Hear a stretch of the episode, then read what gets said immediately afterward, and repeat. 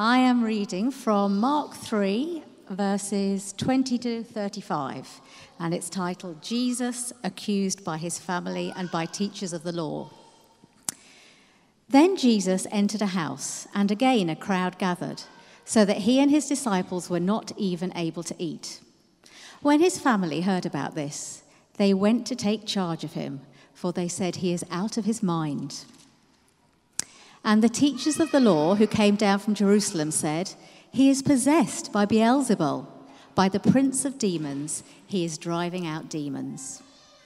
So Jesus called them over to him, and he began to speak to them in parables. How can Satan drive out Satan? If a kingdom is divided against itself, that kingdom cannot stand. If a house is divided against itself, that house cannot stand. And if Satan opposes himself and is divided, he cannot stand. His end has come. In fact, no one can enter a strong man's house without first tying him up.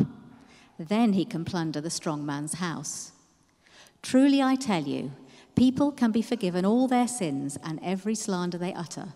But whoever blasphemes against the Holy Spirit will never be forgiven. They are guilty of an eternal sin. He said this because they were saying, He has an impure spirit. Then Jesus' mother and brothers arrived. Standing outside, they sent someone in to call him. A crowd was sitting around him, and they told him, Your mother and brothers are outside looking for you. Who are my mother and brothers? he asked.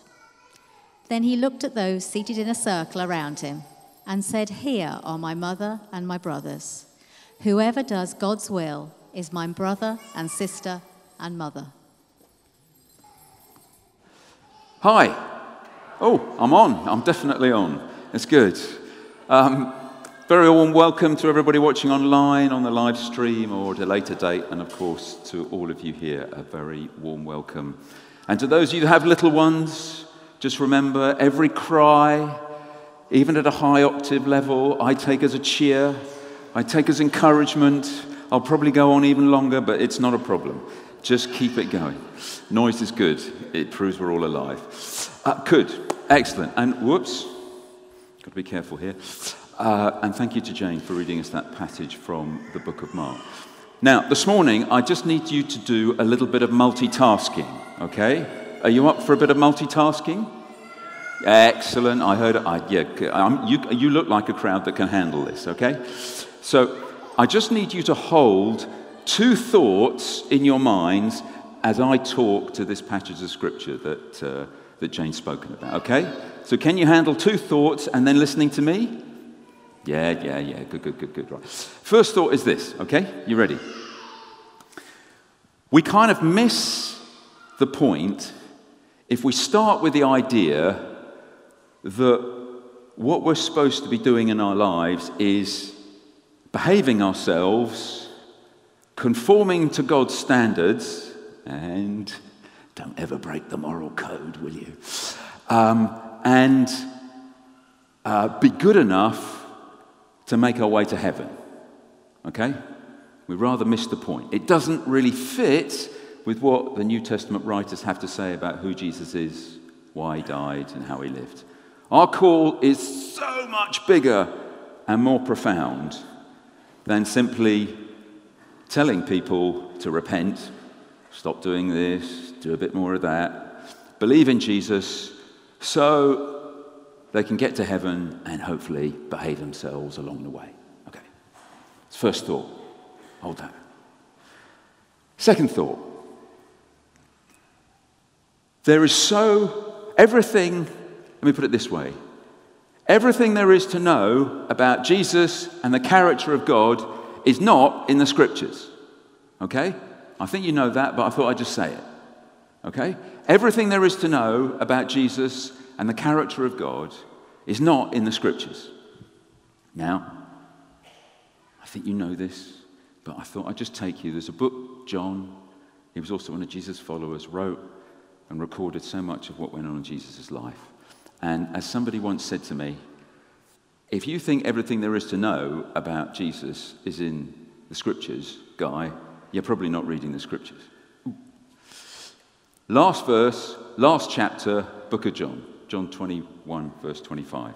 There are many other things which Jesus did. There are many other things that Jesus did. If they were written down one by one, I don't think the world, I don't think the world itself would be able to contain the books that would be written. If they were written down one by one, I don't think the world itself would be able to contain the books that would be written. Because the thing is, in the family of Jesus, just those of us that say, you know what, I believe who Jesus says he is, and I want to partner with him in my life. The story of what Jesus has done, does do, will do in his family is a story that's been told over hundreds and hundreds of years. And that's why I love telling stories about what Jesus has done in his family. So those are the two thoughts. Hold them there. Okay. Now, back to what Jane was reading to us about. A day in the life of Jesus. It's not the title in my Bible, but it kind of seems like Welcome to a Day in the Life of Jesus. And what's it like? Well, as Jane read to us, what's the first thing that happens? His immediate family turn up, they don't get it, they don't understand what he's doing, and they think he's lost it. Jesus went into the house, a crowd gathered again, so that they couldn't even have a meal.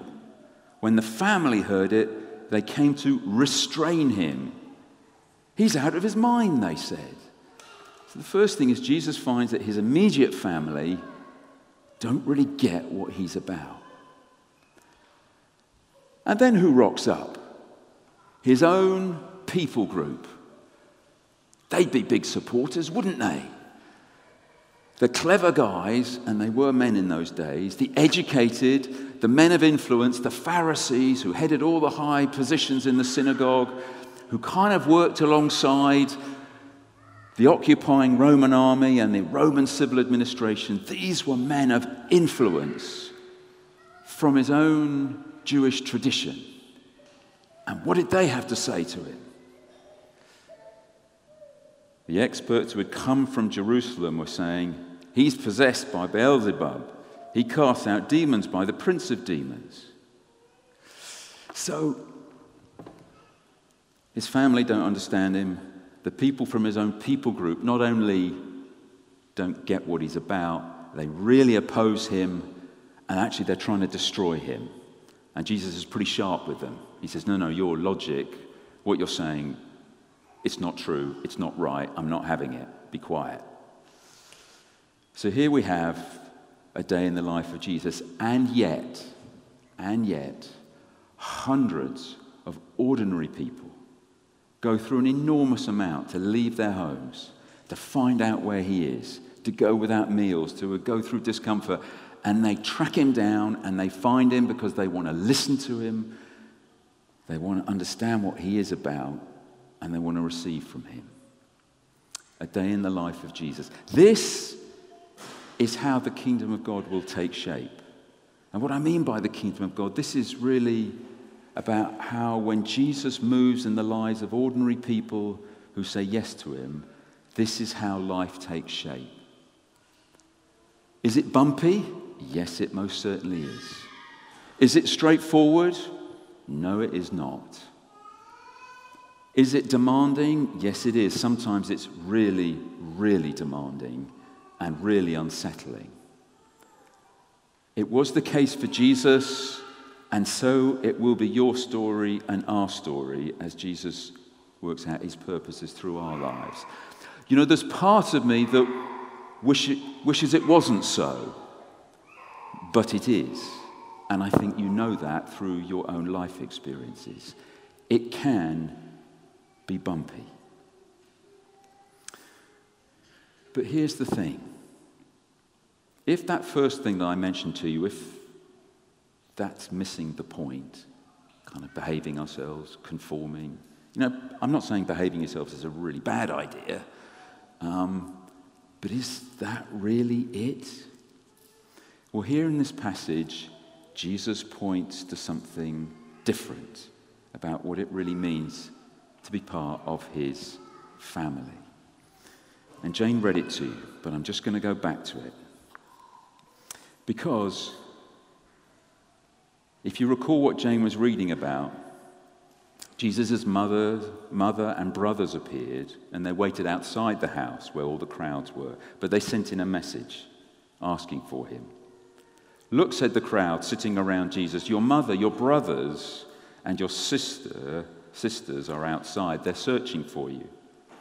Who is my mother? replied Jesus. Who are my brothers?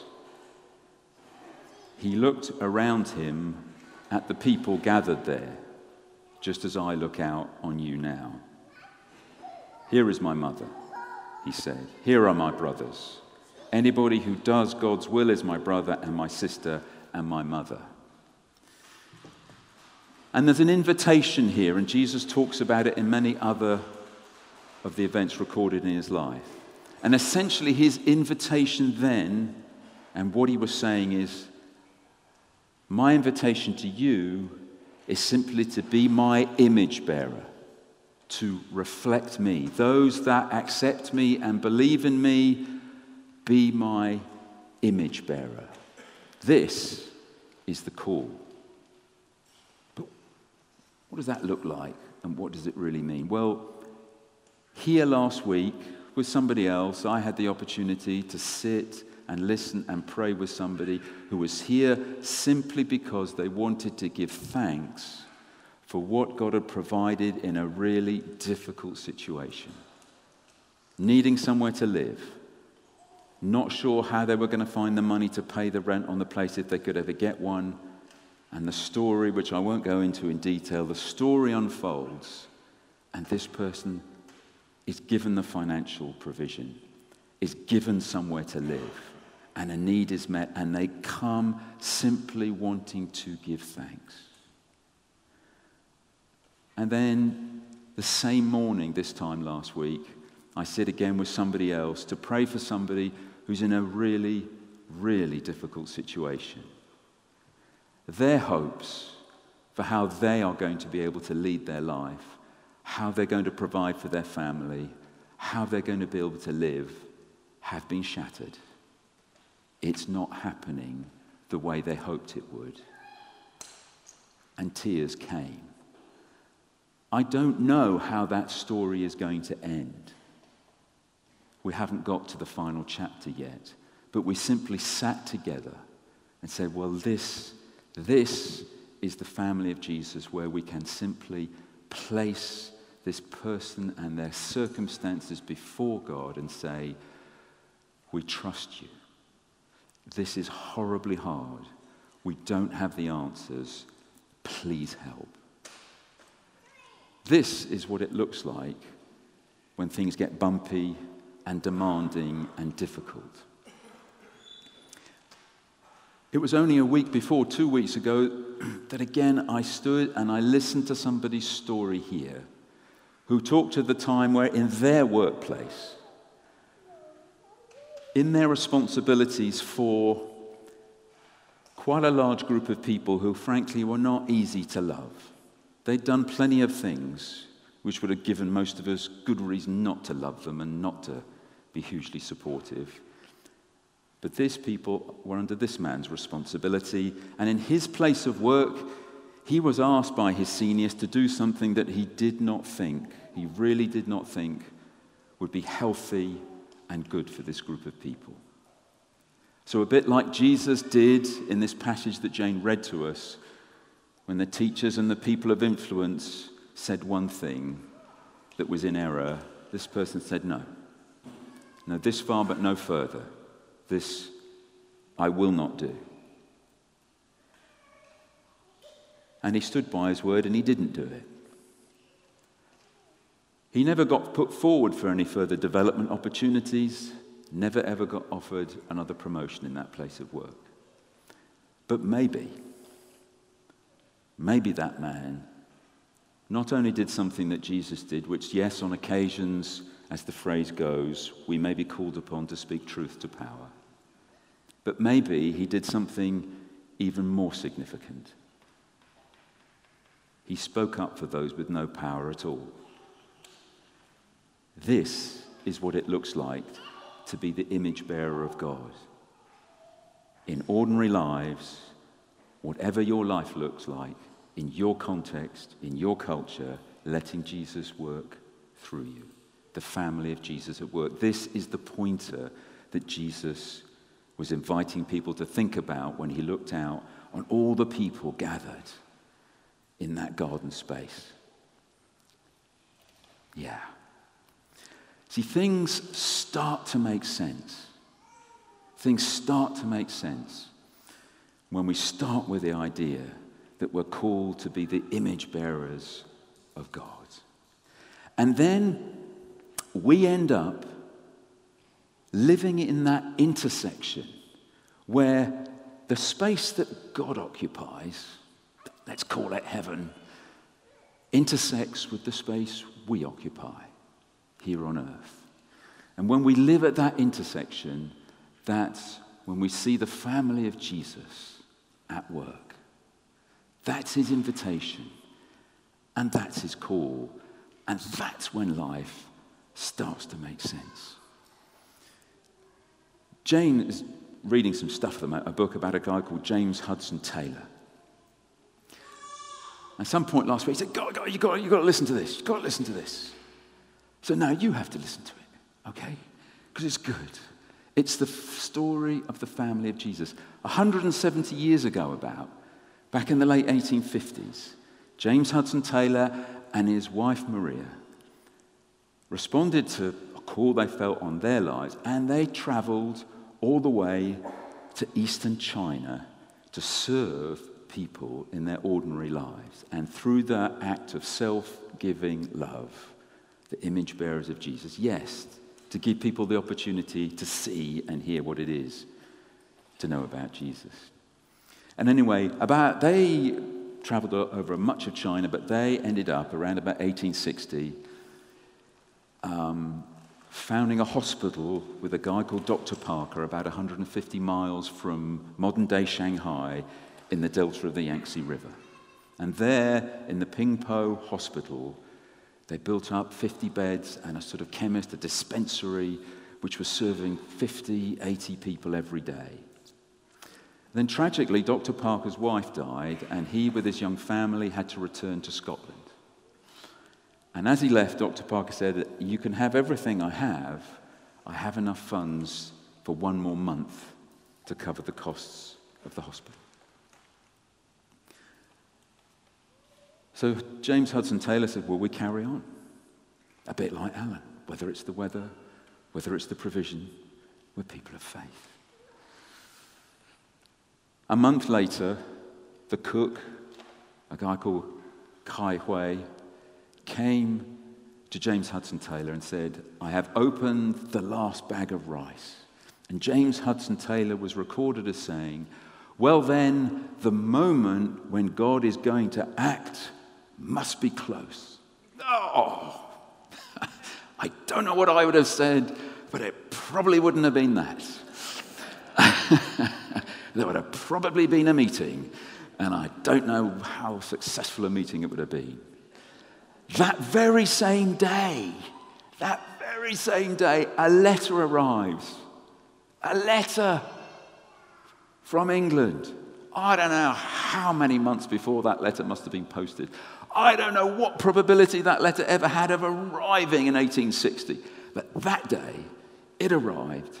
James Hudson Taylor opens it up, and it's a letter from a guy called Mr. Berger who's come into an inheritance and he's written to say, I have enough. I don't need this inheritance. It's yours and it's available now. The funds were provided, the work continued. Let's fast forward. You still with me? 12th of June, 2023. Sunbury on Thames. You're right, it's only about three weeks ago. I am attending a meeting. I love meetings. I was attending a meeting about the workings of this place. And there was Barbie, Barbie who helps manage the finances. And she said, as only somebody who has a masterful touch with English understatement can say, you might be interested to know that 10 days ago, I went to check the community food bank bank account because I needed to pay all the monthly expenses. And as you know, twice a week, 50, 100 people are here, and we seek to serve them and meet their needs. Barbie said, There was 250 pounds in the bank account. Let me tell you, that is not enough to pay the bills, the monthly bills for the food bank. Barbie, to her great credit, because none of the rest of us in the meeting knew this had taken place. She closed the spreadsheet down. She did whatever she did. 48 hours later, she comes back to the bank account. Unexpected, unsolicited, who knows why, a donation comes in for £6,000. The bills are paid. The work of the Community Food Bank continues. This is the family of Jesus and the stories of what happens as Jesus moves. So, yes, it can be super demanding. It can be very difficult and challenging at times. As I said, there's part of me that wishes it wasn't so, but it is, and just as it was for Jesus. But his invitation is to be his image bearer in your and my ordinary everyday life, to be his image bearer and then to live, to let Him act at that intersection where we live and He moves. This is the story of the family of Jesus. Let's pray as Stephen and Kirsty and Amelia come back up to lead us in a moment of worship. So, Lord Jesus, I just pray that for those that are here and they're hanging on, because, like that man who we prayed for, life is hard. Father, I pray that those who are in those circumstances will know your presence, will know your love for them, will know that you know, and that your heart is to be with them and for them, and your biggest, biggest heart, Lord, is to participate with them in the detail of their difficulties. Be with us as we suffer and as we struggle, Lord, I pray. Move, I pray. Holy Spirit, come, I pray. And Father, for those who are thankful for what you've done, who have stories to tell of your goodness, then we thank you. We thank you. We thank you for the encouragement. We thank you for your provision. We thank you. And for all of us in between in those moments of uncertainty, in those moments of bewilderment, in those moments when we simply do not understand and we do not have answers. Help us, I pray, Lord Jesus. Help us. Be alongside us, I pray. And Father, we trust you. I speak in faith that we trust you to be with us when we need your help, when we need your hand.